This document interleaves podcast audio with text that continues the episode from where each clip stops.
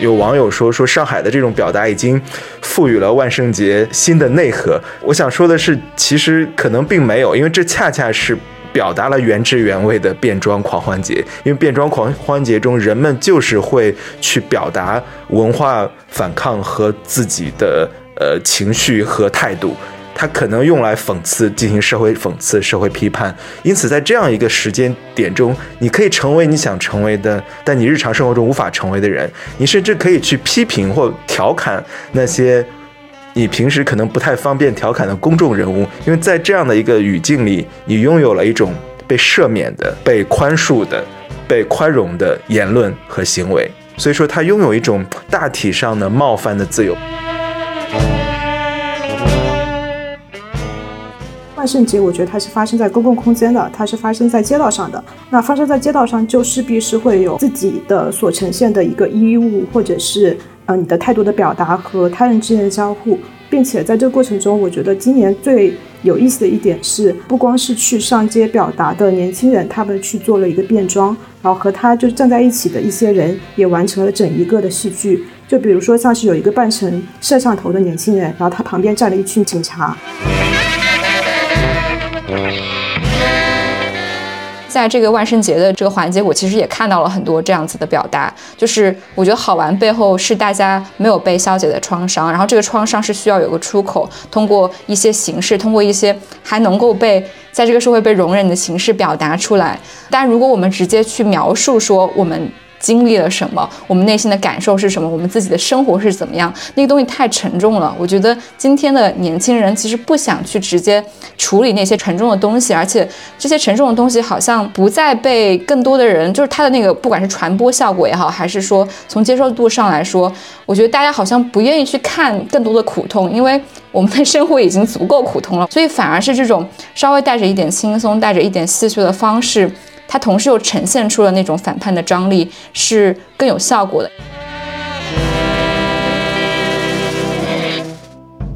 大家好，欢迎收听本期的薄荷十一，我是孟尝。今天跟我一起录制的还有我搭档若涵，若涵在阿姆斯特丹，我在北京。大家好，我是若涵。对我们今天是一次在国内时间的深夜录制，然后加入我们。聊天的还有，首先介绍早见，早见也是我们播客的老朋友，之前来薄荷十一做客过。早见是呃一位数字游民，现在本人此刻也正在数字游民的呃状态里，待会儿他会跟大家分享介绍最近的生活。早见也是一位呃写作者，他有一档播客叫做《余生节假期》。Hello，好久不见，薄荷十一的听众大家好。欢迎早间，还有一位朋友是，也是我们的老朋友，但是我一直感觉他好像已经来不合时宜聊过很多次天了，但是第一次做客不合时宜，社会学者孙哲。那孙哲呢，除了是一位社会学学者之外，他还是 Commute Page 的发起人。孟长好，各位嘉宾好，这个播客的听众们大家好，欢迎。我们今天坐在坐在一起，其实呃有一个我们共同熟悉的主题，我们可能在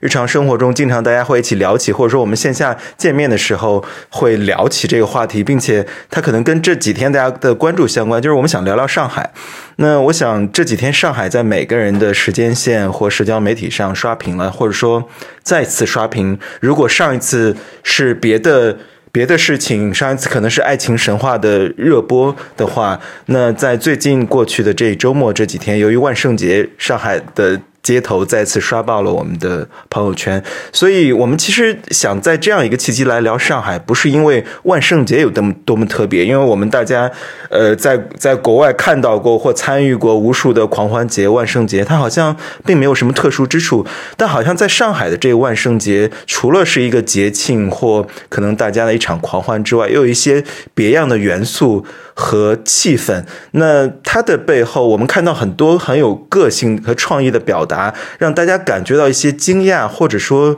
有一丝惊喜，因为你在里面看到了创造力，看到了自由的、呃勇敢的表达，看到了创造创意。就是我我印象最深的，我待会儿大家可以聊一下，就是这几天被刷屏看到的上海。那我们可能四个人中间只有孙哲在万圣节期间在上海吧，对吗？你我不知道你在万圣节这几天有没有跑出去凑热闹，或者说你也这个变装成了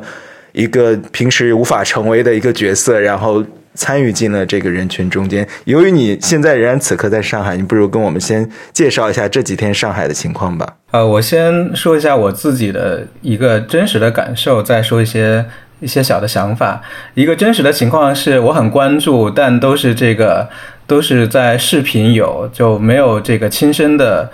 这样的一个经历。然后因为这个工作的原因，就在校园里面，然后就感觉是有很多的。一些氛围，但也没有那么强。但是抖音上是比较强，但是会在食堂里面会看到一些学生在去装扮。然后最惨的是，真正的十月三十一号那天，我在那天晚上，我有一个网课给学生上一个网课，就讲社会学，还是全英文的。但有些学生就可能出勤率挺挺低的，我觉得可能是他们就已经去变装了，而且我也没有拖堂，然后我就觉得七点半下课嘛，我觉得哎，好像可能 party 才刚刚开始，对于年轻人，所以我觉得这个是一个真正的真实的一个情况，也就是说，呃，媒体会把它，尤其是自媒体会会有一种爆炸式的，但其实每个真正的，尤其在上海的人当中，他可能也就是日常生活当中的一些涟漪，然后你会觉得可能波及。到你的周边，就像我打饭的时候，哎，突然看到，哎，大家会簇拥一个这样的一个 coser，然后不知道就很奇怪的一个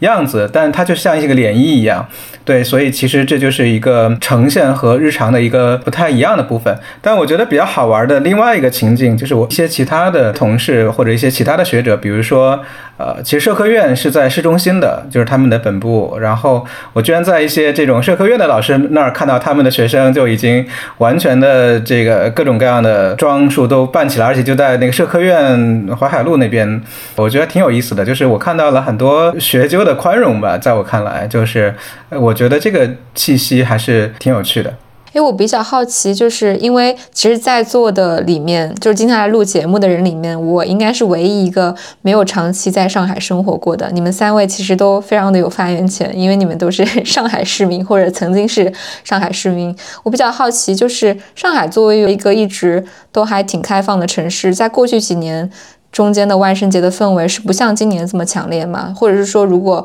我们回到疫情之前去看的话，嗯，今年你们自己的感觉就是他的那个氛围和他想要释放的那种状态跟之前有什么不一样？呃，所以我觉得这个是特别好玩的一点，就是说疫情特别像一个集体的记忆消除术，就是以及你很难去，你不要说三年前，你很难回忆到一年前的这个情况，而且。就我在这里面没有任何的批判，我只是觉得它是一个很神奇的现象，所以就好像这个万圣节，像某种意义上，你重新再去过万圣节那种感觉，始终就特别神奇的一个情况。所以我我刚才在想一个关键词，就是非常有趣的借尸还魂。但这没有任何 cynical 的成分，没有任何讽刺的成分，就是一个有趣的借尸还魂。然后大街上的游荡者就很好玩儿，我我我真正字面意义上我就觉得很好玩儿。所以我觉得街道游荡、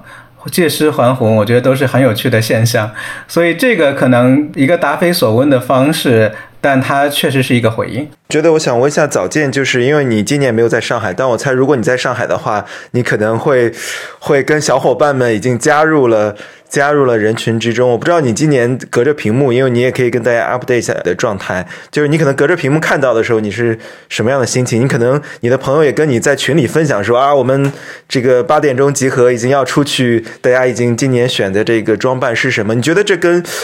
就是你对这样的上海意外吗？因为可能对于不在上海的人来说，并且尤其是疫情之后第一年万圣节，可能大家对这个街头的气氛还是有一些呃惊讶或惊喜。我不知道那个情绪是什么。对，就是我自己其实对于今年万圣节的气氛是非常非常意外的，因为在我以前生活在上海的经验里来说的话，其实万圣节大部分是呃或者说很多部分是洋人，就是外国人带动的气氛。他们会玩得很嗨啊，玩玩的比较大，会奇装异服，所以就是有这样的外国人，他们把他们本身的文化带过来之后，然后上海的一些人就是也会一起参与其中去玩。一九年的时候，我们可能也会，因为那个是疫情前嘛，我们其实很流行去迪士尼，因为迪士尼是有万圣节大游行的。然后再到二零二零年的话，其实我觉得出现更多的。嗯，就除了那种蝙蝠侠或者是哈利波特的 pose 之外，如果稍微是有一些比较有情绪在里面的，可能最多就是会穿着饿了么和美团的外卖衣服。那他可能想表达的是劳工权益这一块，其实没有今年那么多的一个态度的表达。所以我觉得今年其实很惊讶的一点是，我以为可能大家就是在。上海的外国人流失了很多之后，万圣节作为一个洋人的节日，作为一个外来节日，可能就没有那么好的气氛了。但没想到今年气氛比往年都是热烈的，非常非常多的。而且你能看到里面的奇装异服，不光是一种文化产品的表达，像是文学作品或者电影的一些 cos，它其实更多的是有一些情绪的表达在里面的。然后我自己的朋友的话，其实我蛮意外的是，我以为大家会有一个情绪的释放在里面，会有很多朋友走上街头，但其实好像并没有。有一些朋友，很多一些朋友其实就是待在家里的。然后我就问他们说：“你们为什么不出去？”我觉得他们其实还是有那个创伤在里面，然后这个创伤可能在他们体内现在还有记忆，所以当他们看到街上有这么多人，并且大家就处于一种狂欢的情绪的时候，其实他们会有点手足无措，也不知道该怎么去面对这样的狂欢。所以我有一部分朋友是在家里的，但是也有一部分朋友是走上街头，然后去融入到这种氛围里面去的，也有。对，其实是其实说起来，如果如果对于这种。此处打引号的“洋节”就是在于上海来说，因为基于大家对于上海的现代都市消费主义、资本主义以及这种现代生活方式的呃元素或气质来说，大家通常对于。万圣节也好，圣诞节这种节日，在上海的期待就是消费，或大家在酒吧有些活动。因为通常的万圣节主题的装扮啊，可能一些商家会进行一些装饰，进行一些可能一些呃赠送一些特色的酒款等等，可能南瓜主题的酒，类似这样的是我们熟悉的消费场景的万圣节。那通常大家也会有一些看到一些人装扮一些比较热情的节庆的参与者，可能会穿着一些带有文化符号的，比如说漫威英雄。比如说中国的就，你穿成孙悟空、呃猪八戒，可能唐僧，类似熟悉的文化符号，无论是欧美的还是中国的。那就像刚才早见提到的，呃，今年的一个令大家可能刷屏最多的元素，不是这些日常的娱乐行动行动，因为你像万圣节也好，或者说其实广泛意义上的呃变装的狂欢节，因为万圣节是其中的一种嘛，只是因为它是强度跟强势跟美国文化绑定的，所以。说，才成为全球的一种节日。其实，这样的狂欢节或节庆非常之多，在不同国家、不同文化中，可能都有自己的狂欢节。但是，万圣节。并无甚特别之处，但今年我们看到的是，除了文化符号之外，更多个体情绪的表达。有人装扮成乙方，有人有人装扮成一个摄像头，有人装扮成《霸王别姬》里面张国荣的角色程蝶衣，可能在在游街。所以说，我们看到了一些这样的带有自嘲、自我娱乐精神，但是也带有讽刺和批判性的一些表达。可能正是这样的一些表达。让大家把这个视角关注到了万圣节之上。本来万圣节只是一个大家去酒吧喝喝酒、去餐馆消费、去商场买点东西、逛逛街的一个场景，对吗？并无甚特别之处，哪怕在上海。所以说，我想这个可能还是要回到上海这座城市本身的表达去，并且我们其实说起来，万圣节通过这样的表达，好像说。呃，我看有有网友说说上海的这种表达已经赋予了万圣节新的内核。我想说的是，其实可能并没有，因为这恰恰是表达了原汁原味的变装狂欢节。因为变装狂欢节中，人们就是会去表达文化反抗和自己的呃情绪和态度。它可能用来讽刺，进行社会讽刺、社会批判。因此，在这样一个时间点中，你可以成为你想成为的，但你日常生活中无法成为的人。你甚至可以去批评或调侃那些你平时可能不太方便调侃的公众人物，因为在这样的一个语境里，你拥有了一种被赦免的、被宽恕的、被宽容的言论和行为。所以说，他拥有一种大体上的冒犯的自由，包括城市管理方也要有一种预期，因为可能会有很多，比如街道上可能混乱、一些垃圾等等。这是其实无论在欧洲、美国狂欢节、万圣节所带来的元素。但是，我我们好像已经对这样的元素出现在国内的街头感到陌生了。我想，这是这一次万圣节刷爆了我们每一个人的社交媒体的一个更重要的呃原因。我不知道你们二位就过去。过去的几年中住在上海，人觉得这样的上这样的上海，就是说它没有发生在北京，没有发生在广州，但是就是大家并没有把它作为一个纯粹的消费的节日去去欢庆，就纯粹为了狂欢。里面有很多表达的东西，这种表达中有愤怒，有心酸，有自我调侃、娱乐精神。一个站在街头读鲁迅的这个青年告别冷气的一个鲁迅先生说。这个学医救不了中国人，对吧？这个很棒，我我也很喜欢这个，我很难讲这个跟程蝶衣哪一个我更喜欢。这一点我要我我要稍微说一点，就是很明显，在这个没有在上海的时候，你们会喜欢这个鲁迅，但是其实真正大家觉得特别神来之笔的是李佳琦，那个就因为是一个很微小的细节，它恰恰并并不是那么宏大的这个事儿，我待会儿会去讲。但我觉得，呃，孟尝和早见的这样的一个语境就很鲜活，就让我哎正好慢慢想起来为什么前面。对于万圣节没有那么多的印象，因为我觉得它就是一个就是所谓的洋节，就很就消费型的很无聊。因为上一期最初跟孟尝聊的时候，把这个上海吹到天花板，然后上海就好像就就死翘翘了一样。但其实这个，你以为我们要怎么样用这种电击治疗，或者怎么样让它去活过来，很严肃的去呼唤城市精神？但就是通过这个小幽灵，你就觉得，哎，这个城市就还是挺挺活泛的，就还挺有意思的，就没有那么多的一个死亡和拯救这么大的一个部分，就真正的活力就在街头就这么就很猛的长出来，就。这个就太好玩了，所以我觉得这个是我会觉得它真正回到一个生活中的节日，我会觉得它不是，它也不一定是个狂欢节，我就是已有的其他的这种词儿都很难去啊套，但我也会用一些新的词来去套用啊，待会儿会去讲。所以正好有一个结构就特别有意思，就是有一本书啊，《青年与中国的变迁》，它提到一个类型化，就是说青年有三种角色，就是圣俗和游。神圣的青年、世俗的青年和游荡的青年，神圣的青年就觉得自己就是未来的未来本身，就是一定会去有这个世界，他会觉得是自己是创变者。然后俗的青年呢，就是我们说的酒吧喝酒啊，然后有什么电影就看什么，对吧？就是那个市场化的世俗的，他没有神圣的使命。但游的青年就很好玩，就他有可能是躺平，有可能是诈尸。就 whatever，就不管怎么样，它都有可能是游荡嘛，就是 f l a n e r 和这种，它真正的游荡。就我们再说这个，就是它就真的就是说在街上游荡聚集，就是字面上的，它没有什么使命，就这样去聚集，然后。后面还会提到这个涌现，所以这个圣俗游的话，就其实挺能来去说这些节日到底是干嘛，对吧？这三种节日我们都见过，所以其实只是这个游荡的节日挺好玩的。我觉得这个是我们见的比较少，或者原来这种游荡，大家觉得你干嘛游啊？游手好闲吗？对吧？但是这个时候大家会突然啊，你还那就变成创造力了，就是说大家都觉得经历过这样一个所谓的社交隔离，你能在大街上这样玩一玩，挺挺好。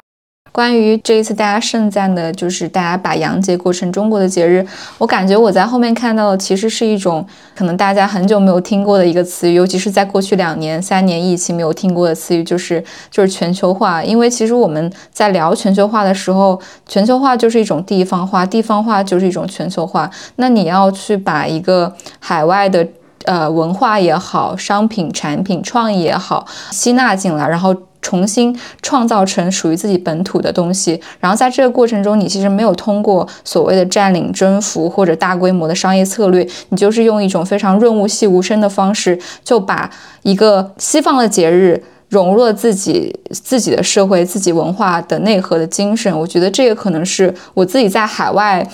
的时候看到这个刷屏的万圣节的装扮的时候，觉得非常惊喜的一点。因为在海外生活的这两三年时间，确实万圣节是对于欧洲年轻人来说非常隆隆重的一个节日，大家都会去 party，都会。在这个节日的前后都会聊说，哎，我们要不要做点什么？要不要去装扮？然后我通常都是非常兴致寥寥的，因为我觉得我在这个节日我自己的主体性在哪里，我想要表达什么？我在欧洲这样的一个社会文化下，我去装扮成一个什么样子的形象，是可以去表达我此刻的心情的。然后后来发现就。没有，我找不到。直到我看到上海的这个刷屏的这些装扮的时候，我就觉得，对呀，这个才是我想要表达的东西。但是你把它放在欧洲的语境下，它又不成立了。它好像只有在上海，在巨鹿路上，上海的那些白领年轻人下了班之后去穿一个。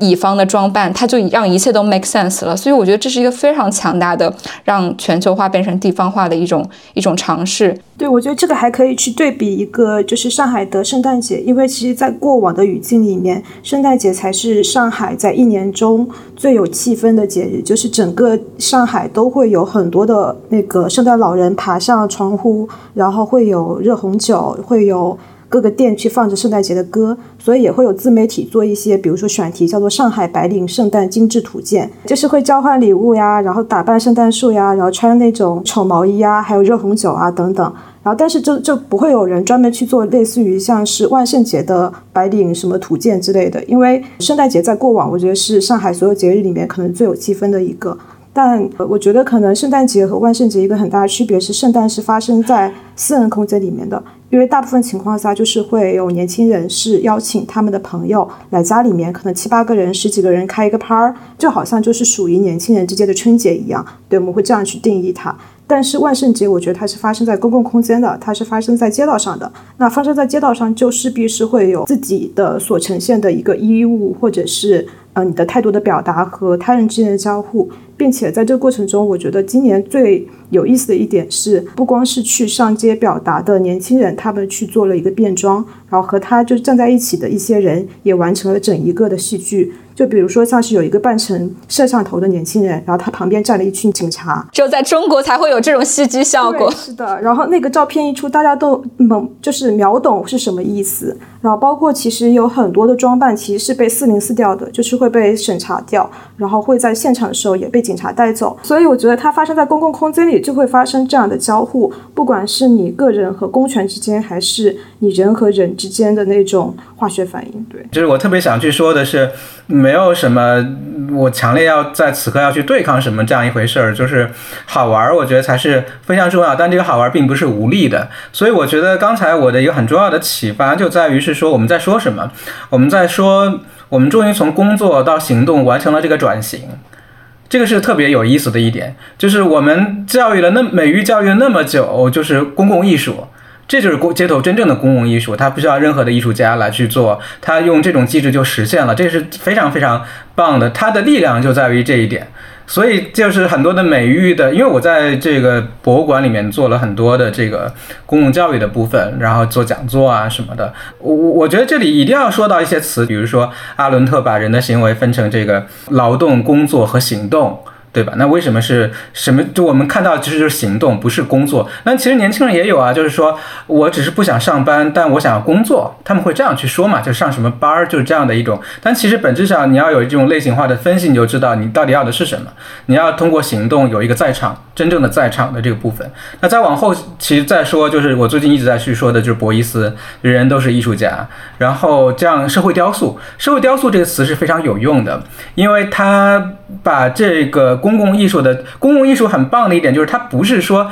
有有一些行为艺术的人，他们才能搞这个，不用这个行为艺术的人。其实这是最主要的。我我其实对行为艺术也特别疲劳，我不是说不好，我只是觉得特别疲劳。就是说，然后，但我就我就乐见于这种我们都想象不到的，但就发生的这个这个事情，就是后面会不断提到这个涌现 （emerging） 这个词，就是说这些就觉得特别棒。就是说这个转型就已经完成，所以这还是回到前面，就是没有什么神圣的死亡和神圣的抢救，这一切都在这种生活的逻辑当中。就借尸还魂，小幽灵就这么起来了。我们真正感受到的力量，就是其实用学术化的词，就是公共艺术和行动本身的力量和生活本身的这样一种活力，它使得就消解了所有其他。全球资本主义啊，这些呃外来的或者是外在的一种呃力量的一个一个压制，就是这种生活当中街头上的真正的行动，它的活力才是最持久也是最直接的，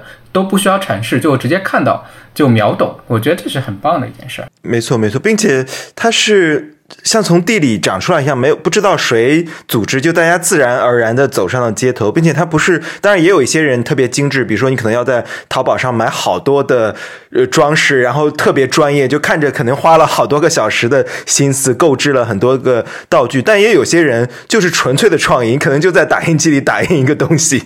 然后贴在身上，就完成了瞬间的呃表达，里面有幽默，有讽刺，呃有有自娱自乐，就是自我调侃，甚至。自我调侃，自我调侃里面就有幽默性，所以说我觉得现场看上去很像上海公共空间的全民脱口秀，就是这些变装里就有一种脱口秀的精神，对吗？当我们说好像现在脱口秀，OK，最近大家可能不太能看到了，但是好像街头的行动本身成为了脱口秀的精神，调侃、讽刺、幽默以及冒犯。就是带有略微的冒犯性。比如说，如果李佳琦不是一个公众人物，那我把李佳琦的头像贴在身上，说哪里贵了，并且他李佳琦刚刚因为这个遭受了一些舆论的这个风波。那么，如果是一个普通人呢？这就是一个很很重大的冒犯，但是由于他是李佳琦，他就要承受一定程度的宽容和被冒犯的，呃，让渡一些自己的权利。于是你就要看公众人物被冒犯，比如说，呃，不知道大家有没有看到吴京，就戴一个吴京的面具，然后说这个虽远必诛。这里面你说。他真的是讽刺吴京吗？倒也没有全部是，他就是带入了那个语境，因为吴京的形象不就是这样一个穿着上面写着中国的一个一个一个夹克衫，然后对吧，拿着中国护照去去海外营救营救公民，在战狼里这么一个形象，这是事实，这不是一个任何的过分的添油加醋。那吴京作为公众人物，就要承受一定程度的调侃和冒犯，这是我觉得这是我们长久以来期待的，并且。也是我们前些年很多年前的生活中早已习惯的，我们日常生活中该有的宽容的空间、表达的自由，对吗？就大家略微的开个玩笑、冒犯一点，并且你扮公众人物、不公众人物的被调侃一下，挺好的，没什么，开个玩笑。好像但是现在跟我们现在所熟悉的这种舆论场中的这种情绪形成了鲜明的对比。现在大家好像说话特别小心。不是大家想要小心，而说不得不就是措辞严谨，不然的话你可能就要引发一场争端。所以说，我觉得看到上海街头这些情景，对我们所有人是一个莫名的一种慰藉。就是你就觉得哦，我们的生活就是应该是这样的。你你逗一下吴京，逗一下李佳琦，对吧？然后贴个胡子，用这个鲁迅的，并且被警察带走的时候还。边走还边又接着讲两句没讲完的，还自己还笑了，就是我被他的笑容也打动了。然后我还想拉回去一点点，补充一点语境，就是刚才若涵所提到那点，我觉得那点很重要，就是这也跟刚才孙哲提的一点很相关，就是说这其实不是一个洋节。我想，我想呃补充的语境是，这其实恰恰是洋节，也不是洋节。就是因为它的确是一个外来的节日，万圣节。但是这个节日的内核，在任何国家，包括在美国的语境中，也是你有原本变装的这个情境，同时呢，你加入本土化的表达。也就是说，上海把它进行本土化演变，在自己的文化语境中进行表达和创作，恰恰就是这样的变装狂欢节的。内核和精髓，于是上海的本土化表达，表达就像刚才若涵提到说，哎，我们可能想到说穿一个什么便装的时候，你对吧？你穿成一个可能魔界中的人物，穿成一个哈利波特中的人物，我们很熟悉；穿成老友记的人物，我们很熟悉，但又不是我们最想要表达的情绪。但是恰恰你加入自己想要进行的自我表达，它就是这个变装的。内核，于是我们看到无数的类似的狂欢节，因为万圣节就是狂欢节的一种形式。其实，恰恰就是不同的社会群体，他可能喜欢看电影的，喜欢哈利波特的，他可以装扮成最熟悉的电视上的明星文化符号。但还有一些无数的边缘群体或纯粹的个体，他就是想要表达，想要装扮成一个自己平时无法成为的人，或者说他想表达一种态度，把自己的这个态度和声音留在公共空间里，它甚至。形成一种走动的，或在城市里走动的抗议抗议标语。于是你会发现，发现说你当然可以装扮成蝙蝠侠，你也可以装扮成川普，用以讽刺川普。你可以讽刺任何你想讽刺的公众人物。像类似这样的变装界，也跟酷儿的身份、酷儿群体的身份表达有很强的关系。因为像刚才提到，因为我年轻的时候很爱去克隆狂欢节，因为离荷兰很近嘛，就每年都会去，因为有。有朋友住在当地，所以说这是一个像是一个规律性的，每年在二月份的时候去科隆参加狂欢节，就世界上第二大的，仅次于巴西那个狂欢节。其实它的内核是一样的。我觉得我看了上海这次之后，就像若涵刚才提到的，我其实当时是完全不知道自己能穿什么。我记得我有一年就穿成了一个像中国的一个侠士一样，就是我穿了一个。呃，这完全是文化符号挪用。就是我穿了一个朋友送我的一个 poncho，就是就是秘鲁的那种斗篷。然后呢，我买了一个那种非常便宜的，但是那种特别大的那种斗笠，就有点像中国的那种斗笠。然后我买了一把假剑，就是于是这样看上去就像一个中国的怎么说武侠小说里面的一个侠士一样。于是它有一些中国元素，同时呢，可能我觉得比较便利。但其实你说我我想。装扮成一个中国武侠小说中的这种侠士嘛？可能也未必，他不是我的表达，我就是找了一个我熟悉的符号。但是我当时的朋友，他有人是素食主义者，比如说，他就穿成的。像一个像一块肉一样，就是他穿着一个便装，然后变成一块肉，然后它上面标有用德语写的，就是大概意思够了嘛？意思就是 Is this enough？就是大概意思就是说批评大家对于肉食的消费，然后他表达自己可能对气候变化、对于这个素食的主张。于是你说他是玩是娱乐是变装，但是他在城市里来回走，他就是一个行动的标语和口号，呃，这个社会抗议。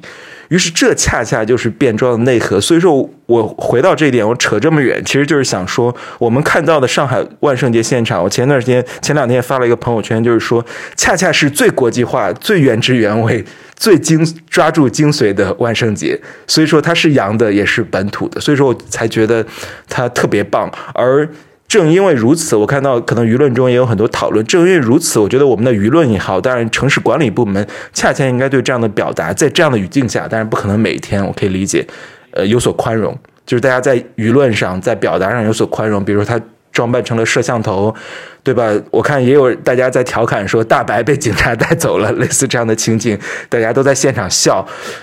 我觉得这样的宽容是要有的，就是 It's OK，今天。今天是周五，可能过了这个周末，周一大家就如常的上班了。就是这样的宽容，我相信上海是有这样的智慧的，这样的城市是有这样的宽容空间，或者说我们所有的城市都应该有这样的宽容空间。其实这点可以说的更深一点，因为这是一个很很重要的一个，就是如果我我会觉得很有意思的一点，就是说我们再去。呃，来去打一个时间的一个卡，它都是在呃文化历史上有可能会被不断去书写的这样的一个部分，我会有这样的一种自觉或者一种想象力吧。所以我想说的是什么？就是说，呃，真真正酷的部分是在这个。节点上是一个前无古人的状态，就是我们真正要去面对的，就是一种生活当中的阳的、古的、金的、外的，全都混合到一块儿的这个街头。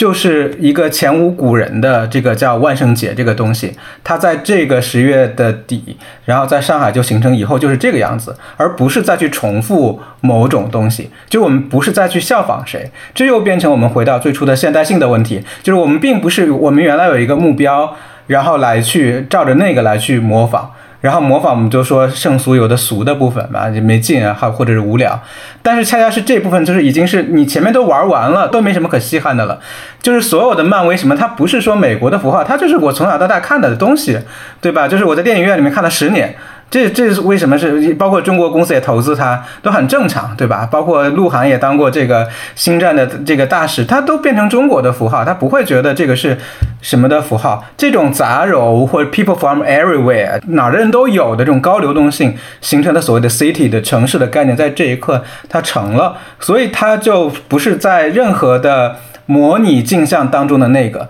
所以真正酷的一点是说这种引领现代性。当然，我们可以批判这种现代性，可能也有它的问题。但它就是说，我们一一定要明白，前面没有再没有那个比我们更领先的人了。不是说好还是不好啊，就是这个位置，就我们此时此刻每一步走的都是最新的。甚至我们可以再说，因为刚才若涵提到全球化，这个可以很明确的是说，我们要做好，是我们其实是这个新时代的全全球化的推手，不管是官方还是实际，都真的是这样。其实我挺想回应一下刚刚孙老师提到那个类型化青年类型化那个问题，因为你提到就是有三类青年嘛，然后圣俗游，那可能今天我们讲的更多的是游这一个类型的青年，但是我其实也会有一种观感，就是我觉得呃我们所说的好玩。跟今天当代青年的社会参与也都消融在一起了，就是它好玩是好玩，但它同时也在去表达很多反叛的精神，去表达很多我们自己的主张，包括我们看到这个批判甲方的这种形式，包括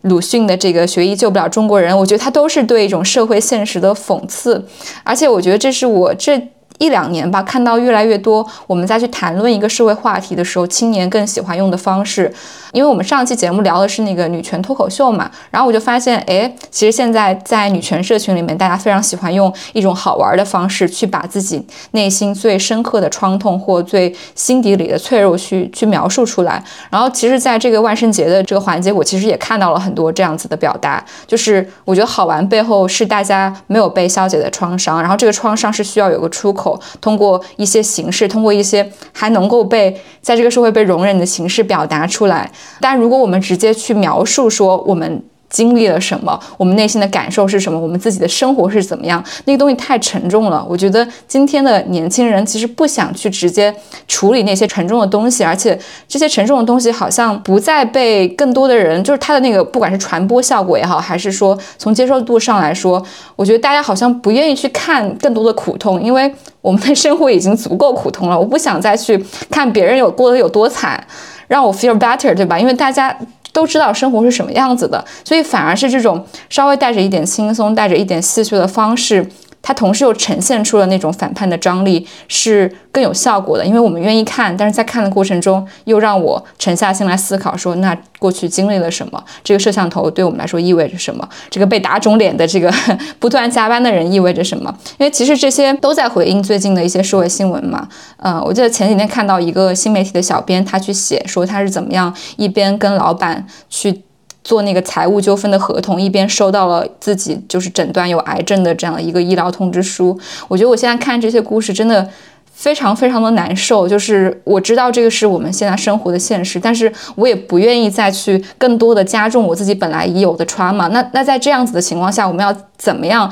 去进行社会反思，提醒它还存在？我觉得其实就是这种消解的方式，这种好玩的方式是有生命力的。嗯，这个好像是。不仅是在这一次万圣节，我觉得在女权社群，当女性去描述自己的一些处境的时候，我们也越来越不想再去讲说，当然社会议题是重要的，它需要被提及，但是在现有的环境下，我们也希望用一种。自己开玩笑的方式，我觉得这是一个我这一段时间看到一个非常惊喜的年轻人参与社会运动的新的方式。那回到刚刚孙老师说的那个胜诉有三个类型，我就觉得今天的中国年轻人其实把胜和游的这两种类型混合在了一起。因为我并不觉得游荡的青年人是没有目标的青年人，他们可能没有一个具体的崇高的目标，但是他们在表达的这些社会议题是非常重要的，是能够去形塑一个我们想要生活的世界。刚才若涵提到这个其实一体的，我觉得这个很棒，就是并不是说好玩就去单纯的消解，它也并不是不可知论或者是一种全辱，它其实不是那一部分，那一部分也会让人很疲劳。而我们兴奋的点，就是当我们提到公共艺术的时候，它就是一个 calling，就是一个重新的召唤，它有它的力量，但这力量并不是原来外在的这个神圣的部分，非得让你去做，它恰恰是向内求的时候，它又涌现出来这个部分。我是感兴趣这个话题，想问早见，就是说，其实身心灵这一块也是。是特别有意思的就是说，其实身心灵在 Web 三和年轻人当中都非常的那个火嘛。其实我我会觉得这两者之间有点关联，就是说它并不是说用玩来去消解，玩也会玩累的，而是是说，就我们这个看到的这个街头是跟向内求是有一定的关联的，是所以它会有一个到时候就扮演各个角色之间，它会产生一种 magic，会产生一种魔力的这样一个部分。我也想问早见，所以说我问完就是把麦克风递给早见，然后然后我们都我我们都闭嘴，然后对对，让早见好好说一声。对，呃，是是因为我觉得刚才若涵说的一点很重要，就是说的确我们用这样的精神，就是现在的自我娱乐调侃的精神去，呃，不是回避或慰藉我们自己可能隐痛无法表达出来的呃伤痛。那我想说的就是，我们其实刚才聊了很多万圣节，那我们回聊回上海，在过去的一年，上海发生了很多很。的事情，住在上海的朋友经历了很多的事情。那么，我想说，无论是万圣节，还是说其他的场景中或日常生活中，上海走出了伤痛吗？或者说，这个伤痛可能不需要去走出去表达了？因为我知道很多朋友也离开了上海。我想早见或许可以从自己这一年的经历中。呃，自己现在所处的状态中，给我们一些参考和洞见。因为我知道上早见之前非常喜欢上海，在上海做很多很多的呃事情，然后也用骑自行车、自己的自己的这个步行，然后去上海探索很多的呃隐秘的角落。那但是现在虽然已经离开上海了，我不知道过去的这一年你个人的状态跟上海这座城市的状态之间有怎样的互动。我先回应一下孟晨老师的问题，就是确实我其实在上海生活了四年，然后有三年疫情。一个是有一个前后的对比，第二个是因为三年都没法出去，所以有了更多探索本地的一个机会。然后我再回应一下若涵这一点，我觉得若涵说的很对的一点是，就是我们现在不管是女权的社群，还是青年人之间，对于可能更宏观的一些议题，我们可能就不会再去讨论一些很严肃的东西，而是通过幽幽默去化解。我觉得这背后，我自己感觉是一个非常无力的一个事情。就我们不管是。去表达，就是嗯，表达我们对大环境的失望，或者我们作为女性表达对。呃，中国男性的失望，我们在一次次表达之后，用那些非常深刻理论，用社会学、用人类学、用性别理论去解释，然后发现可能没有办法去改变太多的东西，然后这个时候我们就可能化为了一种自嘲的幽默，或者是嘲笑他人的幽默。我觉得这背后可能是有一些无力感在里面的。包括现在，我觉得出现了很多的全女社群，我觉得其实就是对于一种呃沟通的失望，然后我就干脆对他们我就不进行一个所谓的支教，就不进行。理论的输出，我只解构他们而已。然后我们在内部可能只会跟同为性别的女性去玩这样子。对，所以我觉得它背后是一种非常深刻的无力和既然什么都做不了，那就笑一笑吧的感觉。这是第一个。第二个是，嗯，孙哲老师刚才问到的是，就是身心灵和上街的区别吗？是这样的，对是，其实它两者之间有一点关联，所以你正好也在现在在泰国嘛，就是说，其实是这个，就像你刚才其实提到。呃，如果已有的理论其实很无力，然后我们又回归到幽默，但这个可能有一些也无法解释或者有点无力的部分，这样再往深里面，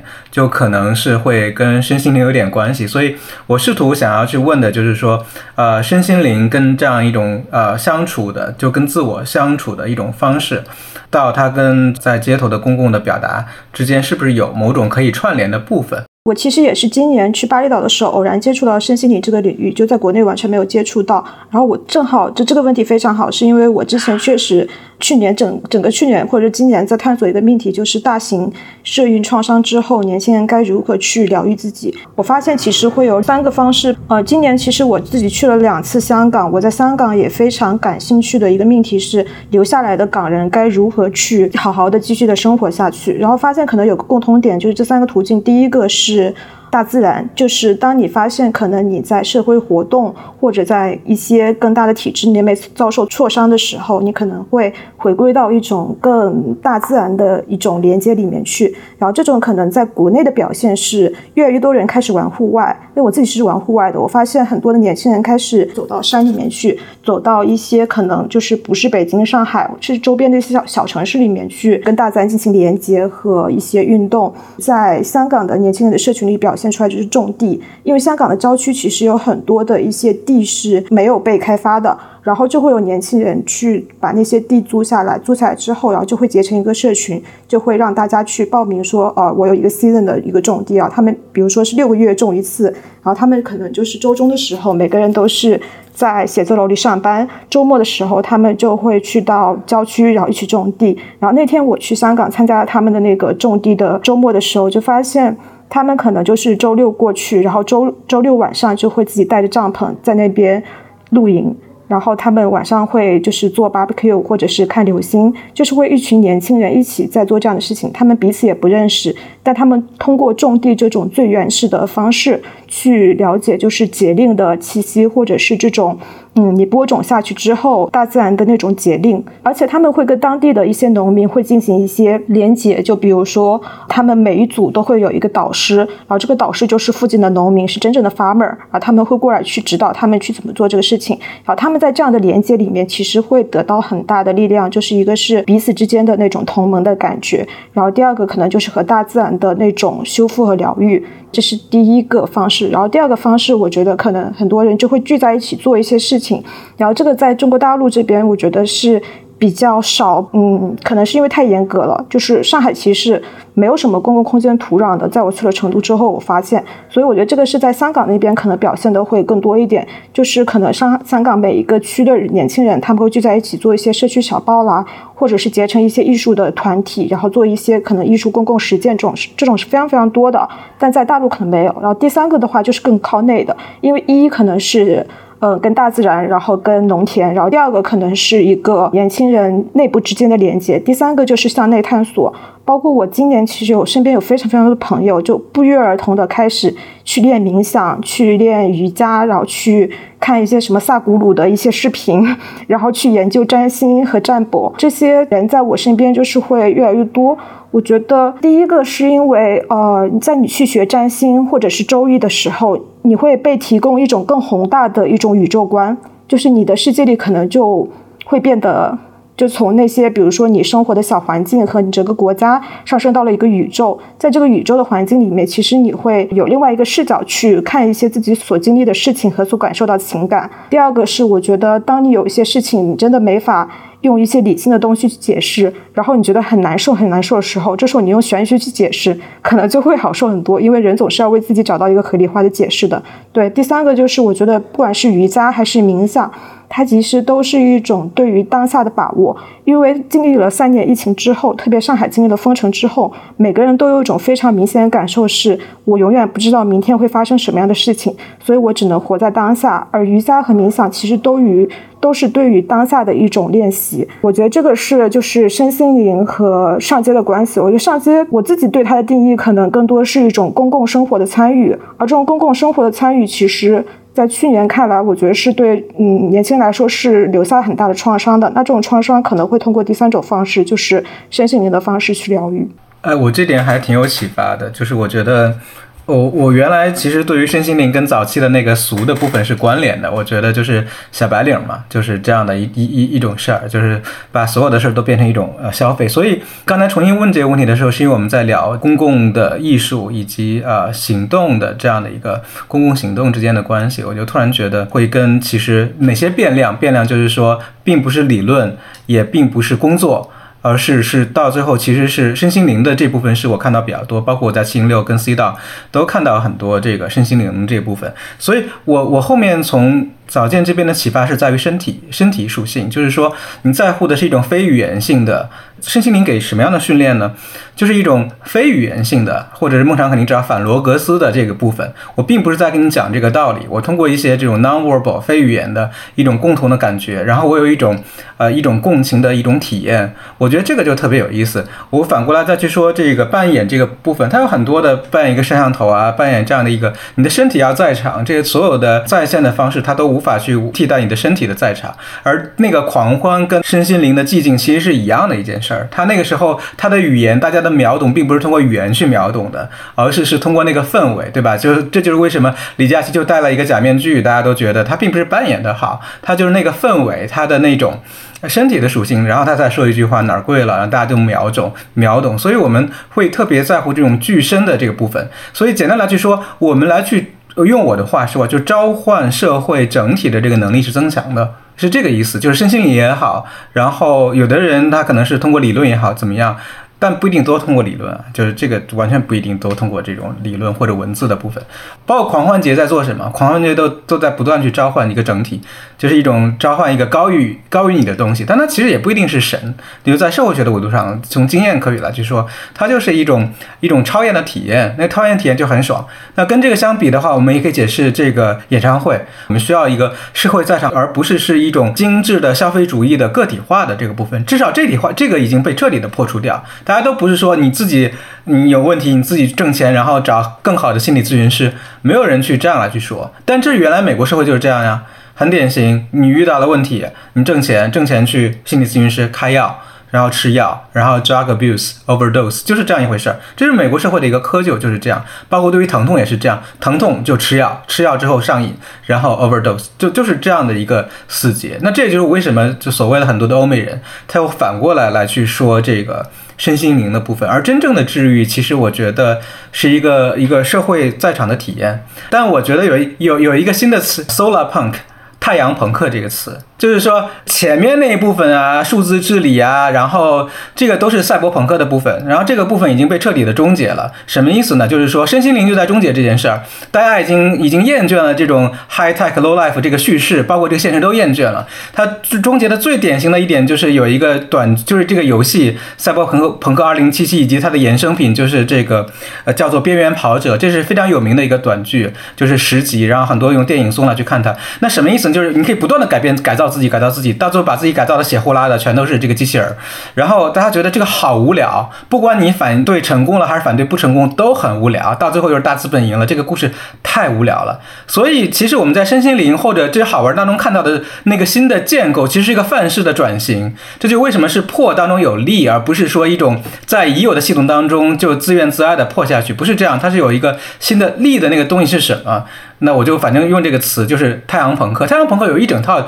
大理的生活，就是太阳朋克，就是说我不反抗什么，就是我反抗你根本不重要，我就想过我自己的生活，就是一种跟身体、跟自然的这样这样一种生活。而在这当中，我有一种共同的公共性可以去体现。我的目标根本不是反抗任何的一个东西，所以我觉得这个就是说，solar punk 跟赛博朋克最大的一个不同。我正要追问你，追问你一句，因为你刚才在回应的时候聊到了很多很多早间提的这三点中的身心灵嘛，然后我想就是如果我们说社会回应创伤的方式，因为刚才早间说的这三种非常具体、非常形象，并且也非常呃在场，我们身边都有很多这样的朋友。那总结起来就是大自然，对我们到大自然里去徒步啊，呃，爬山啊，呃，包括其实这些运动啊、飞盘这些，其实也是这个体系的一部分。然后第二种，那你就是志同道合的。的同温层，呃，社群连接，我们抽象一点说，其实就是呃，你喜欢文学，喜欢文学的做做这个读书会，对吧？然后喜欢艺术的，可能一些艺术社群。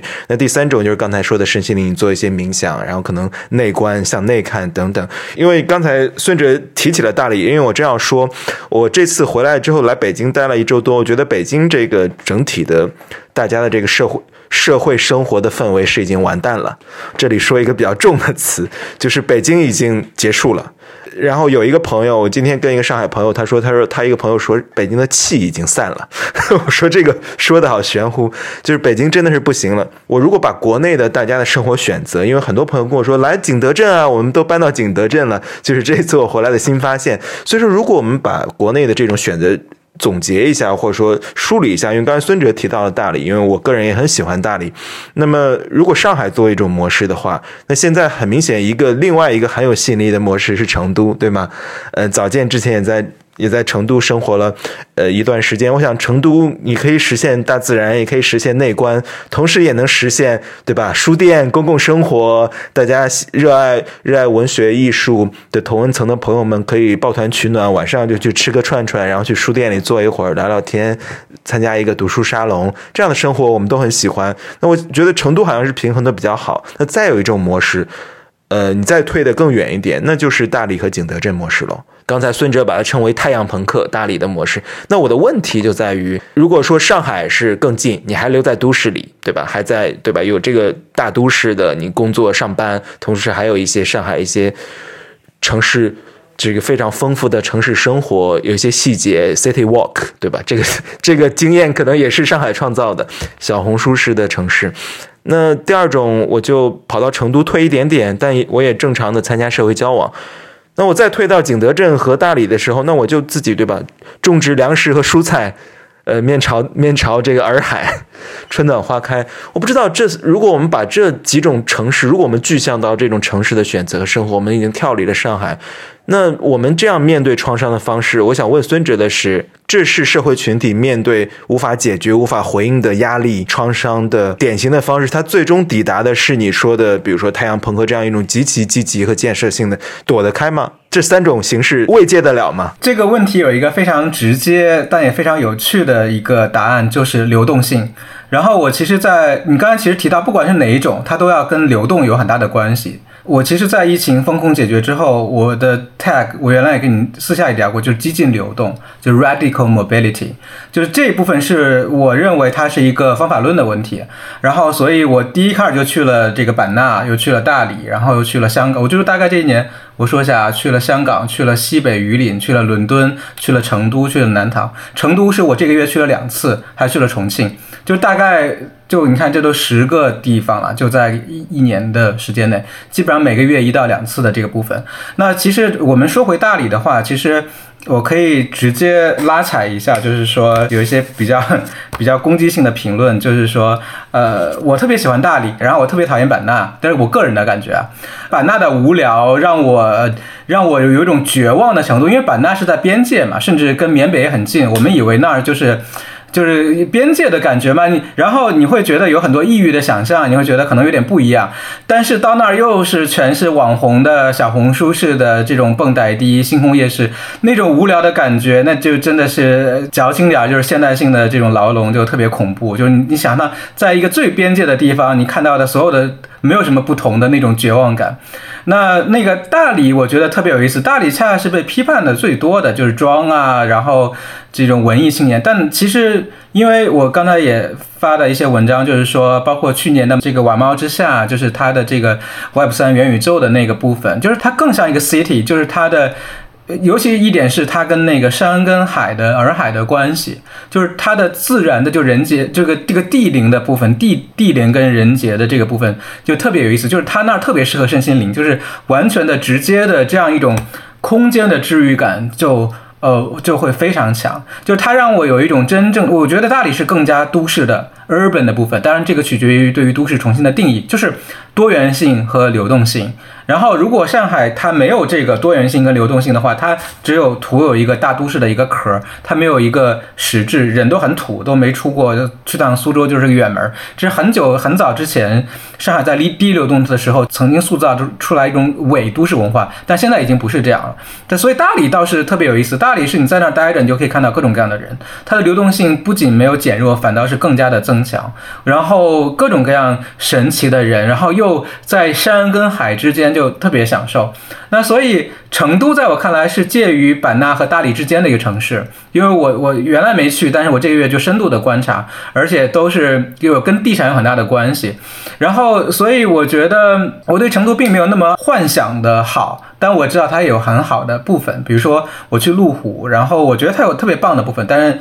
我们待会儿也可以详聊啊，但是就是也可能很多人觉得它是一个高端的盘。那我也去了玉林，然后我也去了这个，当时有一个活动是在 SKP，然后我觉得。我们不能对成都，在我看来完全不是一个二三线城市，它是甚至是某种意义上硬件完全都已经超一线了。就是说，你会发现，就在这两三年之间，呃，就是在我们关注的时间线外，还有另外一个物质的时间线，就它会呃，就是它的那个震撼度要超过我们在你其实你们见过这种景观，比如说成都 SKP 的那种景观性的部分，但是那种巨型的 shopping mall 的出现，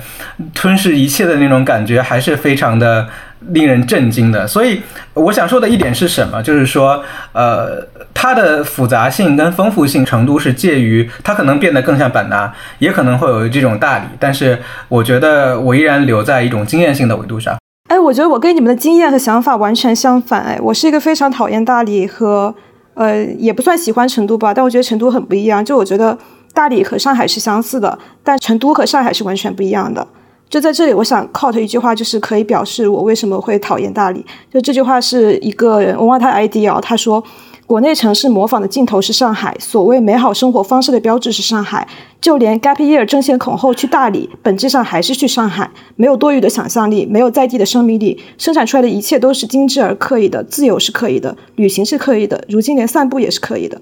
我觉得他非常的表达出我讨厌大理的一点，就是我觉得大理它是有非常浓厚的移民文化，就是所有想要从北京和上海逃离那种所谓的主流叙事的人，他们都会第一站来到大理，在他们感到迷茫和不知道下一步要做什么时候，好，那去大理。然后很多人去了大理之后，然后他们会去找寻找一些社群，可能去做一些连接啊之类的，但是。嗯，就是大理给我的感觉，不管里面的人还是里面的餐厅，他们都是在一种还是很上海的感觉里面。因为我们可能对于餐厅的一个好的评价就是，哦，这个餐厅的氛围好像很像上海，或它的装修很像上海，它的 brunch 很像上海。然后刚才所说到，就孙哲说到大理和大自然的连接，哦，我觉得是洱海是挺漂亮的，苍山也很漂亮。但是我觉得去到那种我自己感觉啊，可能不是全部，我自己的个人的感受是，去到大理去接触大自然的人，其实是一种好像被小红书渲染出来的哦，我要抱抱树，我要和树进行连接，我要去徒步，我要去采蘑菇，就一切都是那种跟随着生活方式，跟随着小红书去做一些就是刻意的事情的感觉。但是我在成都很明显的感受是，因为川西是一个可能非常适合去徒步，并且它的山水会非常的危险和险峻的地方。川渝那边可能他们的那种在地文化和本地文化更浓厚，然后他们的那种徒步和他们的接触大自然，其实不是年轻人里面流行起来的，而是自上而下，而是整个市民全都是会有这样的徒步文化在里面。举个例子啊，就比如说我背着一个很巨大的登山包，就我出来旅行，我只背一个包，那是一个七十升的一个一个登山包，就是 backpacker 背包客嘛。然后我背这个包在国内其他城市。都会引来很大的注意的目光，就是啊，你这个是什么？因为他可能比我整个人都会大两三倍的那种。但只有我在成都行走的时候，就是不光是年轻人，还有那种老阿姨，还有那种姐姐娘娘，还有那种你就是过安检的时候，你都会觉得大家是非常习以为常的。然后大家都会默认你是刚从川西徒步回来的。包括就是如果我去野攀的时候，工作日去野攀，我发现很多年轻人也是会工作日去野攀，但他们是有工作的，他们不是所谓的数字游民、自由职业者，他们在成都有份。工作，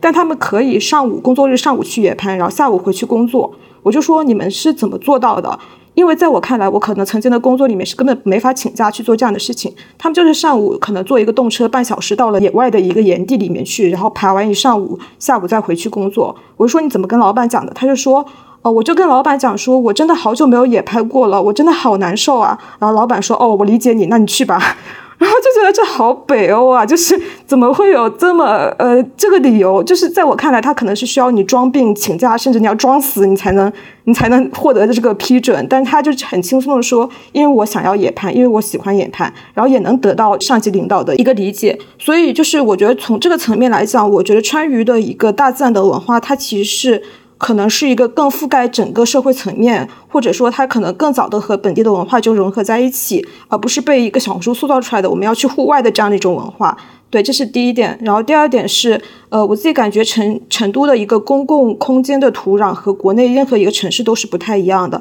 我在大理的时候参加过的一些讲座和沙龙，真的非常无聊，就是教你怎么做一个小红书的博主，然后为什么大理适合数字游民，我们一起来连接一下，我们一起来 connect 一下，然后我们一起来脑爆一下，我们之后可以做什么创业项目，这是非常的方法论，然后又是一种数字游民的方法论。所以我之前就会有个吐槽说，我说去大。里的数字游民都是通过教大家怎么去做数字游民而赚钱的。我在成都的公共生活土壤，我觉得是让我非常意外的一点是，首先它是有这个土壤在的，而上海完全是原子化了，没有这个土壤在。其次就是它的那个范围其实非常广，像人文社科、哲学，然后他邀请的人不光是一些 KOL。摄影师、纪录片导演、非虚构作家，像这种文化创意产业行业的人，他甚至会邀请很多像大学里的教授、老师和三甲医院的医生来做一个妇科的讲座。这点让我非常惊讶，因为在上海这样的事情绝对不可能发生。因为这些就像医院和像学校，在上海是非常有壁垒的，他只会在自己的一个环境里面去做讲座，或者是对学生，或者对。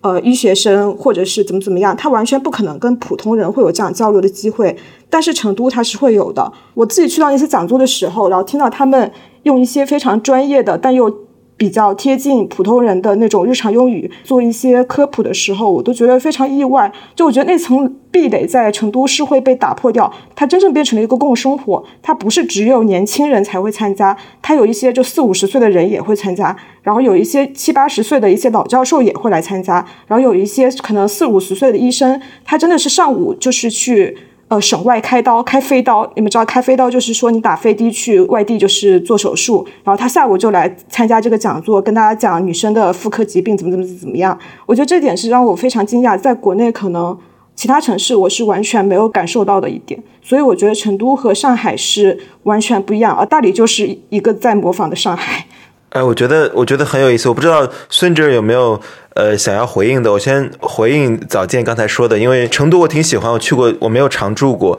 呃，我觉得有一点我有一点同感的是，我觉得甚至身在大理的一些朋友也有同感。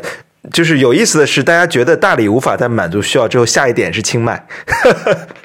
就是下一站离开大理的朋友很多很多去了清迈，就是当大理仍然无法解决你的这些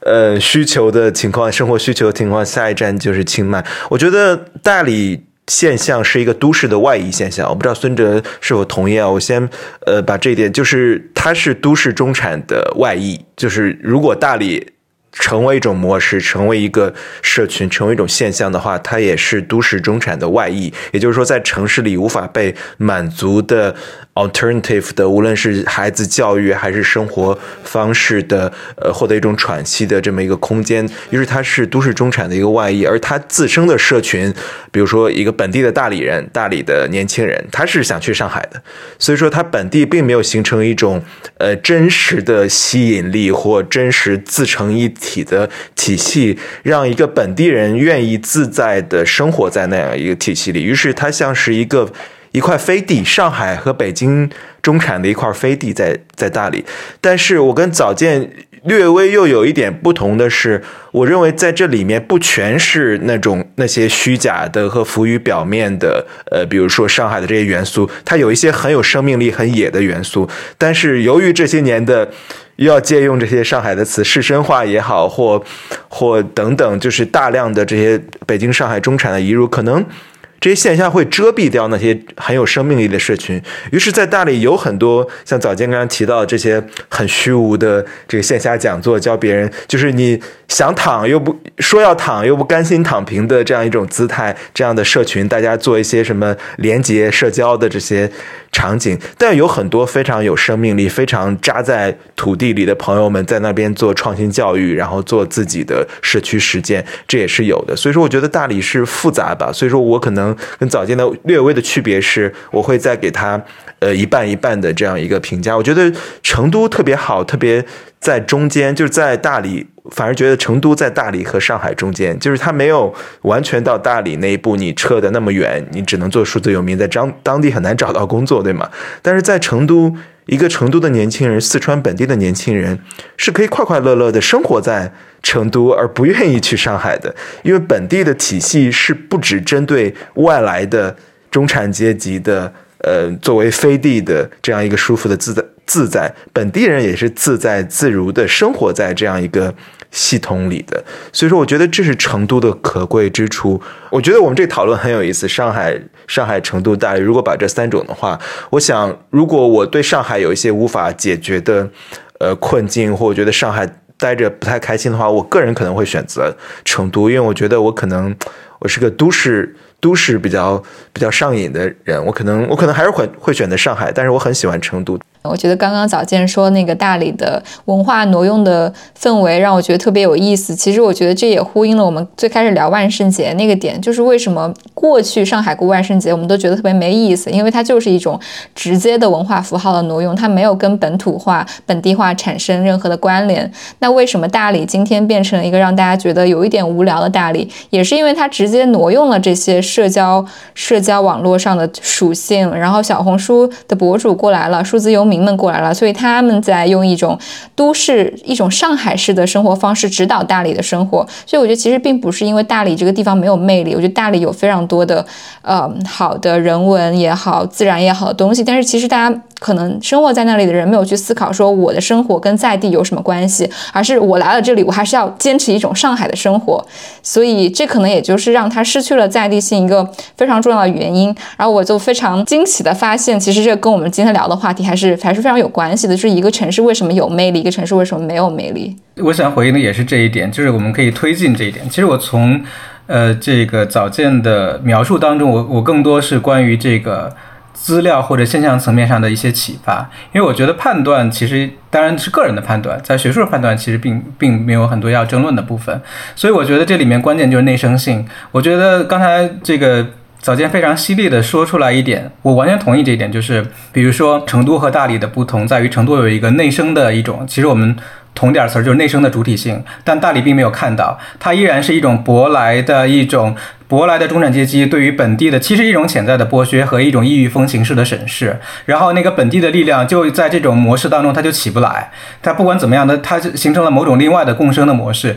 所以它就不是真正的自在，它依然是有一种，呃，有一种潜在的这种 servant，就是服务啊这样的一种部分。而他像孟尝讲的是，那真正的本地的这样的一个。呃，青年，尤其云南，确实经济不太好，然后这就形成了一种类殖民性的一种特别不太好的一种模式。而这个成都本身的自在，就在于是我们是被这个地方的在地性给呃 cultivate 所滋养的，这种自在其实是更更明显。但我想再进一步的去推进这一点，是因为所以就是盲人摸象，我刚才去想，盲人摸象其实像项目重要，但是盲人和摸是很重要的。就我们知道我们是盲人，我们还要不断的摸下去，不管是摸的形状是怎么样，所以很明显是我们是不同。的这样的一个时间流去趟入这个河流的，所以就是比如说，我对于大理跟成都都有很很。典型的我自身的这个时间流的这样一个特点。那比如说我对大理的这个印象就是跟 Web 三有很大的关系，还不是数字游民的部分啊，就是是更可能更硬核的游民的部分。这是我同意的部分。但我有一点一定要 argue 的一点是，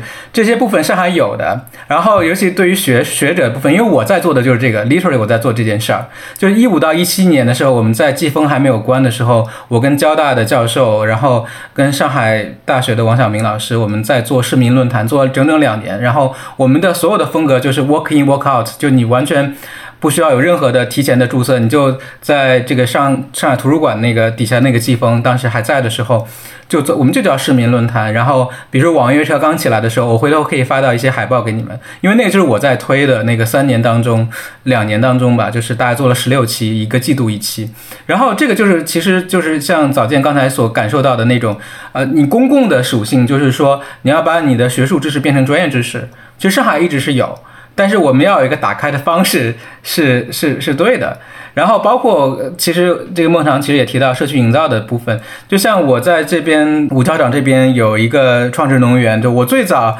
一七年就是我是最早来去做这个一米菜园的这样，因为当时就是在去读这个城乡要去结合的霍华德的这个田园城市，那它这个部分其实就是我我看到有这个社区农园就去做啊，然后而且那个我也觉得真的做的挺好，所以我的意思是说什么意思？就是可能具体的事情。他的经验性给我们的启发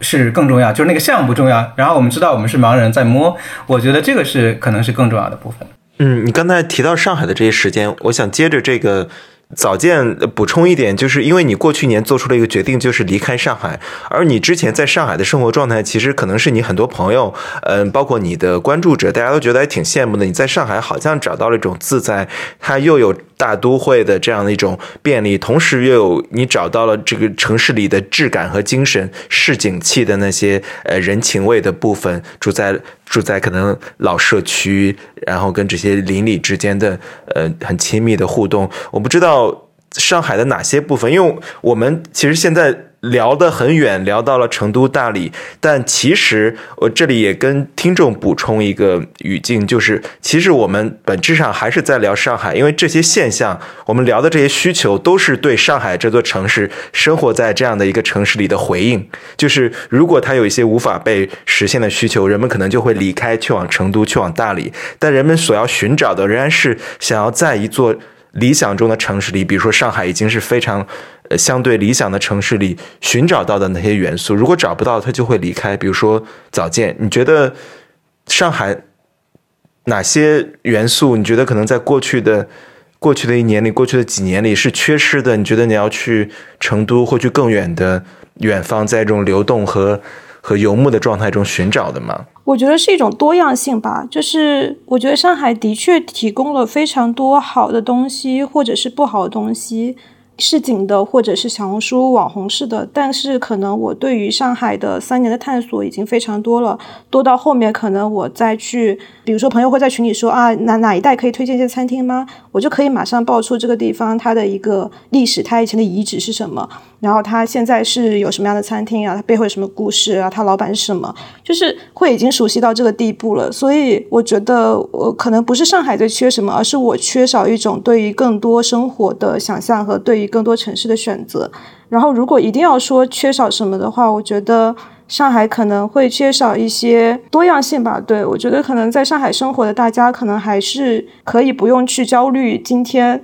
完全在发呆，那我该怎么办的一种心情，就无法慢下来。因为它还是都市节奏嘛，无论如何，end of the day，它还是大都会嘛。对，它成本很高。它的优点也是大都会。对，它优点是大都会，它能提供很多生活的选择，但它缺点也是大都会，它的生活成本很高。因为我现在是一个自由职业者，然后我住的地段，它的租金又非常贵。如果我一天什么都没干，我可能就会觉得啊，那么多钱就已经没了。然后后来就经历了疫情，疫情之后，经历上海封城之后。我和朋友其实讨论的一个话题是说，上海它现在还值得吗？我们发现上海的文艺的一些活动，就文艺世界和纪念世界是在全面塌缩，或者说在紧缩的。呃，我自己会有一些朋友，他们是在做一些，他们可能是一些美术馆的呃一些一些工作人员，然后我发他们就会发现以前能报上去的那些议题，现在都不能做了。那现在就是能做的，就是一些非常。无痛无痒的东西，然后上海的公共生活也塌缩的几乎没有没有什么没有什么那种空间在里面，然后所有的展览都变成非常的温和，所有的讲座都变成非常无趣，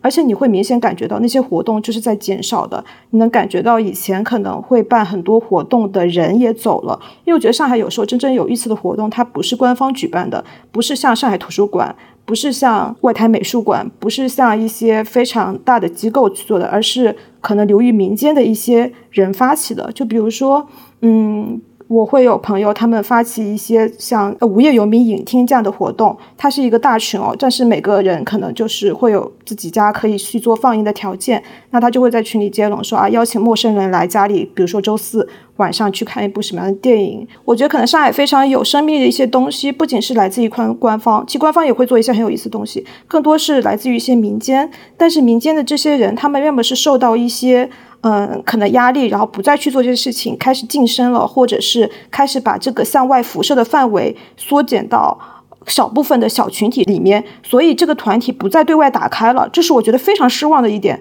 就是成都是整个是向外延伸、向外打开的，但在上海，小群体、小团队、小的公共生活其实是非常非常封闭的。我自己可能也在一些公共生活的小团体里面，他们对于外来者简直就是如临大敌的那种态度，非常非常警觉。这种警觉甚至会让你感到恐慌，就是。你会有一种不安全感，这种不安全感来自于他人的焦虑，来自于他人的不安全感。就整个社会的不安全感像是一种传染病，就像那个失明漫游记一样，就整整个社会都患上了一种叫做失明的一种传染病的感觉。所以就是民间的那些人，要么就润了嘛。其实第二部分人就是润了。其实我有非常非常多的朋友，因为我之前可能住在所谓的旧法租界那一带，就是恒富风貌区那一带，那一带其实聚集了非常多的。呃，所谓的自媒体人或者创作者，或者是搞一些就是内容行业的人，这一部分人，其实在去年我的邻居几乎全换了一波了，大家可能都跑到外面去了。就是这些民间来自民间的一些文化活动力量，要么是不在上海了，彻底失望离开上海了，要么就是把精神范围和活动范围局限在一个非常封闭的小团体里面。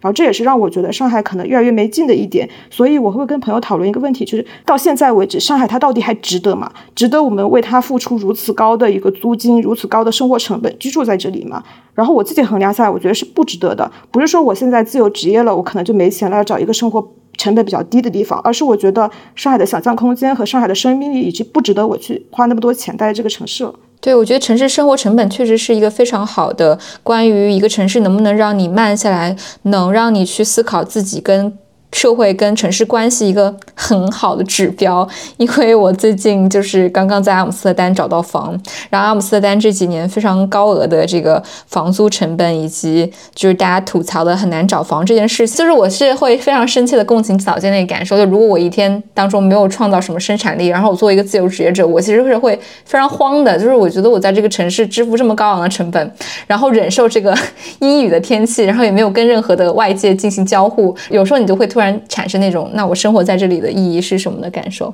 然后我觉得成都之所以它成为一个比较好的中和，就是因为它还保持着一个相对而言可以支付的生活成本。它它的它的房价，它的这个租金并没有高昂到像北上广一样，但它同时又保留了公共精神，又保留了自然那部分。所以可能在中国现在这个状况下，它是一个它是一个挺好的平衡。但是我觉得这种趋势，这种核心城市越来越变得不那么宜居，或者是不那么适合不同行业的人在这里。生活的这种状况好像是一种全球化的现象，就是它不仅在中国发生，我觉得在欧洲的很多城市也在发生。比如说孟尝之前生活在阿姆斯特丹的时候，你你印象中的阿姆斯特丹其实也不是像今天这样子的，对吧？它越来越多的变成一个市生化的趋势。对，完全不同的感受，可能就像你早前觉得北京、上海特别好，然后它也会变化。其实刚才早间描述那段的时候，如果换一个城市名字，你如果你的那些现象，你说这个城市是北京，我觉得可能会有人觉得 exactly 就是在说北京，就是因为北京的感觉。我觉得可能更严重，就是因为有一个很关键的点是城市的这些活力和它的生命力，或者说那种多元性，不是这个城市本身提供的基础设施给你带来的，其实是人，是一个城市本身对于多样性的。刚才孙哲也提到，你走到哪里，你都觉得说，你怎么打开这座城市的宝藏，这座城市。背后的魅力，一个没有招牌的小店，你怎么找到？是人，是那个一个经营着不挂招牌的一个私人酒吧的一个人开了这么一个酒吧，对吗？包括我在大理去吃烤豆腐，那烤豆腐就是一个一个这个大爷，然后坐在那儿跟你聊他的前尘往事，呃，然后他也没有什么招牌，然后连这个可能地图上也搜不到，嗯，所以说一个城市的活力，沙龙也好，读书会也好，观影也好，小的社群也好，都是人在做的。那当这些有意思的人。呃，无论是出于各种原因，压力也好，经济层面的、其他层面的压力也好，或想要寻求别的选择，离开了这座城市，或者说离开的人足够多了，这座城市的魂或他的精神，可能就在就会。散去，所以说这是北京发生在北京的事情，包括阿姆斯丹。刚才若涵提到的，其实也就是因为那些搞艺术的、搞有的没的的这些闲散的这些游民，就是青年中的这个游，就是这些浪游者、漫游者，都市里的这些人，他就活不下去了，没有办法生活在那里，那他就离开这座城市的那个质感，那些暧昧的。元素就会随之而去，我觉得这是发生在北京上的事情。上海可能像早间刚才描述的，上海在过去一年经历了很多，呃，那么可能一些人选择离开，它变得越来越没意思。但是相比北京以及其他可能很多城市，上海仍然是，呃，如果我们要选一个大都会的话，它仍然是不是仍然是我们现代化都大都会的最好的样板房？如果我们把我们的现代化成就成为一种。需要一种样板的话，说到这里可以 Q 一下孙哲，因为你教全球城市，我相信你无数次跟学生们比较横向的比较全球的城市。我们刚才聊到的阿姆斯特丹，你之前生活的巴黎、上海，那这些全球城市中有哪些呃相共通性？就是它当一个城市好的时候，因为刚才我们也聊到，当一个城市有魅力的时候，它肯定有一些。共通的点，那又有哪些是上海所独有的？就是从你这门课全球城市的这种横向比较来说的话，流动性是非常非常重要的一点，对吧？一个纽约人觉得纽约就是全世界，然后在那过一辈子也挺无聊。但是说到上海的这个部分，就是那个。扮演的这个万圣节的这个部分，我恰恰觉得，哎，就是那个 last straw，就是最后一丝，哎，我觉得它有一股小幽灵式的这样一种吸引力，能够去呃维持。那这个是我对于上海的一个评价。对我特别赞同刚才孙老师说的，就是在流动和行动中去行动中去探索自己，拓展自己的想象力。不过我我我想就是 argue 的一点可能是。嗯，刚才就是孙老师说，可能过去上海疫情三年是打脸，就是对于上海可能是什么什么天花板之类的说法的一种打脸。然后万圣节可能把这个说法稍微的把脸面稍微的掰回来一点。但我自己感觉是，其实这是一件事情，就是上海万圣节今年万圣节里面所体现出来的。一些年轻人的自我表达和过去三年里面的市民精神其实是一脉相承的，甚至是有一些关联性的。就为什么今年会如此的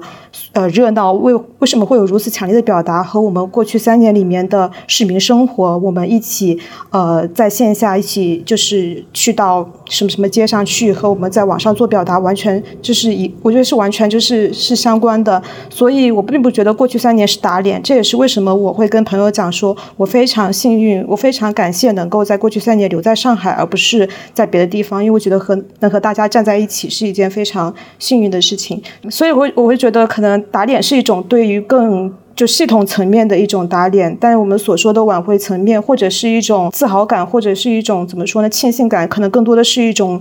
最微小层面的人和人之间连接和就是我们所说的市民精神吧。哎，我很感谢这个早见，这个正好我刚才也想说，其实尤其是如果说到是我自己的脸面，完全不重要，我也不在乎是不是打脸或者这这个事儿，所以我觉得恰恰是其实这事儿不重要啊，就是但是我觉得你刚才说这个其实也挺触动我，我也很庆幸我那时候在这儿，这个庆幸是主动和被动都有啊，就是说我并没有任何呃逃不出来或者这样的一种这个部分，而是一种，所以当时我跟孟尝也有这样一个一对一的这样一个私下的聊天，就是因为我其实。社会学家特别在乎一手资料和变动，我是很兴奋的状态，我每天都很兴奋，反正在家里面嘛，也也都不拦着，就是我在那个时候是一个被激发的状态。虽然你的身体是一个被隔离，但是你的这样一个精神的状态是一个被激发的状态，所以我觉得其实也是一种，呃，在这个意义上也是一种幸运。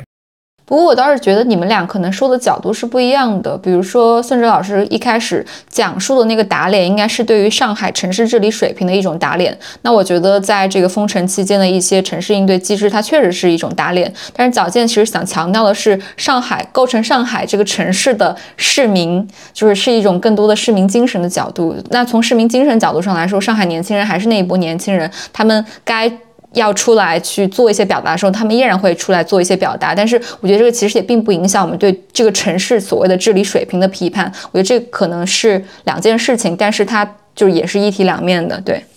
对，若涵说这个也也特别有意思一点，就是说，其实其实对于智力者的脸也不重要，因为他都不知道他的脸在哪儿。我并不是开玩笑的意思，因为那个时候整个的结构发生了很大的变化，所以就是说，呃，其实若涵那个那个分析也是对的，只是我就是说，其实，在那那一刻的那样的一种。呃，剧烈的变动当中，其实这个这个所谓的 face 也都没有那么的重要。但还有一个也也是一个调和的事情，也特别有意思，因为有始有终嘛。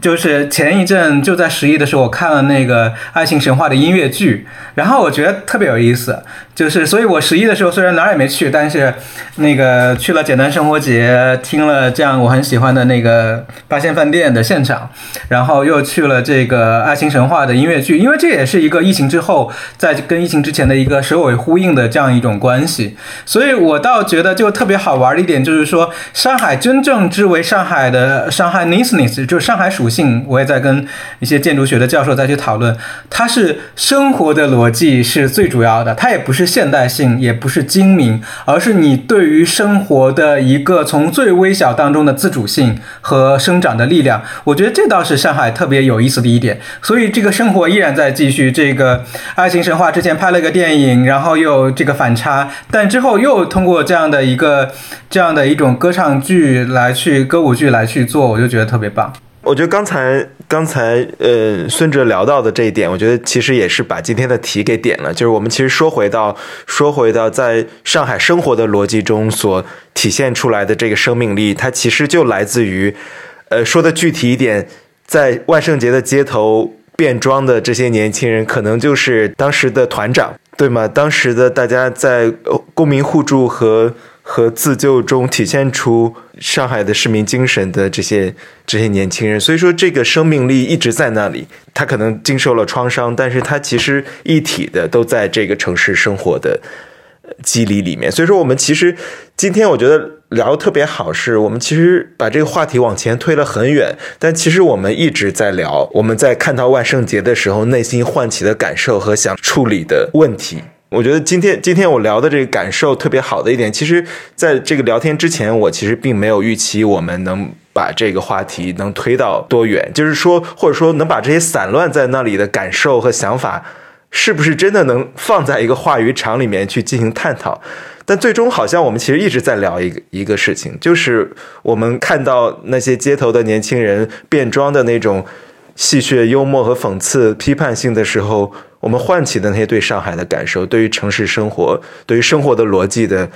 呃感受，我们想聊上上海究竟是不是天花板城市，也没有那么重要，因为好像。不可能有一个天花板，就像我想，可能听到我们对不同城市的评价，甚至可能听众也有可能有一些不同的意见。比如说，你黑了两句成都，黑了两句大理，然后对上海进行了深刻的批判，然后又说北京完蛋了。然后每一个每一个居住在那个城市的朋友，可能会有被冒冒犯掉。我这里想说，不要感到被冒犯，因为没有一个城市是完美的。这几个城市仍然在持续的。吸引着无数的年轻人奔赴向那里。那么，可能最终的结论就是没有结论，没有一个城市能够满足所有人的想想象和需求，那也没有一个完美的处境、完美的目的地。呃，那回到刚才我们反复聊到的流动，呃，在生活里尽可能的追求创造流动、创造连接。那即使你生活在伦敦、纽约、巴黎、上海，你也想有一些。觉得不太开心，没有被满足的需要，那你可能就去往成都寻找连接，去往大理寻找向内的探索大自然的发现，或就退出当代生活，这些都可以。那这些城市都有它无限的魅力和缺点，所以这可能是我们回到回到生活本身那个生命力和韧性，深植于每一个日常的生活里，不管它是什么城市，不管它叫什么这这座城市。我觉得我们提到了很多的流动和创造，但还有一点。非常重要，在我们这个时代里可以做的就是快速在地。我不断去提到这个 fast docking，这是我们这个时代所特有的，就是是一个快速的流动和创造的能力，而不是一个快速的流动和消费的能力。所以这就是，比如说 fast docking，那像酒店里面，它也在去做 fast docking。你到一个地方住一个酒店，已经在那儿，但它不是 docking，它只是 fast，它只是你能够在那儿，但你不是 in person in place 的，你并没有在一个社群的维度上。我们刚才说了很多的为什么我们不希望做一个飞地。的流动者来去，呃，像景观观光一样去看当地人一样，就是我们需要一种真正的生活。如果我们在乎生活的逻辑，所以我们要在这种流动和创造当中，需要快速的与这个在地的生活的逻辑所对接。所以这个也是万圣节当中，其实很多人可能从杭州过来，他或者待了两三天，他他就觉得在巨鹿的街头，他就可以 fast talking 去快速的在地，那上海就成了一个舞台。所以我觉得这个是特别特别值得在我们这个时代里面，我们有很多的这样一种信息化的工具，但它并不是一种不要把它变成一种消费的牢笼，而是把它变成一种手中这样一种快速对接的一个利器。这样这样的话，我们生活当中就可以有更多的这样一种可能性。对我非常同意。对我觉得我现在在做的就完全是这个事情，就是如何在流动的生活中去创造在地的连接。然后我之前的播客叫“余生皆假期”，鱼是余下来的鱼嘛。现在我把鱼改成了那个小鱼的鱼，因为我觉得鱼的一个意象就是流动。然后我把 slogan 也改成了，就是一句话，叫做“活着就是创造和连接”。在流动中创造，我觉得真好。我觉得最终其实就是城市是。城市是一个容器，我们我们生活于其中，我们参与参与创造。但是当需要流动的时候，我们就流动到新的城市去。所以说，上海是不是天花板已经不重要了？上海有它极强的魅力，就像我们今天想要想要聊一聊它。显然，我们都对它有很多的赞赏和认同。那与此同时，我们也会离开它。我不知道有一天是不是孙哲就搬去大理了。下一次我们在聊天的时候。也有可能对，当然有这个权利。对，所以它之所以呃，它是不是天花板并不重要，而是它都是我们流动当中的曾经的一个目的地。我觉得有这样一个，它曾经是你这样慎重选择的一部分，然后当你离开的时候，也会慎重选择的一个目的地。你会去想它值不值得你去离开？其实这是对一个城市最大的尊重。就你会深思熟虑这样的一个，这是对他的魅力最大的一个赞扬。不管留下还是离开，都是城市给你的自由，就在于这一点，而不是他一定要让你留下或者一定要让你离开。对我甚至觉得不需要那么深思熟虑。对，当你有一个想法的时候，你就在当下抓住它就好。说走就走。对对对对。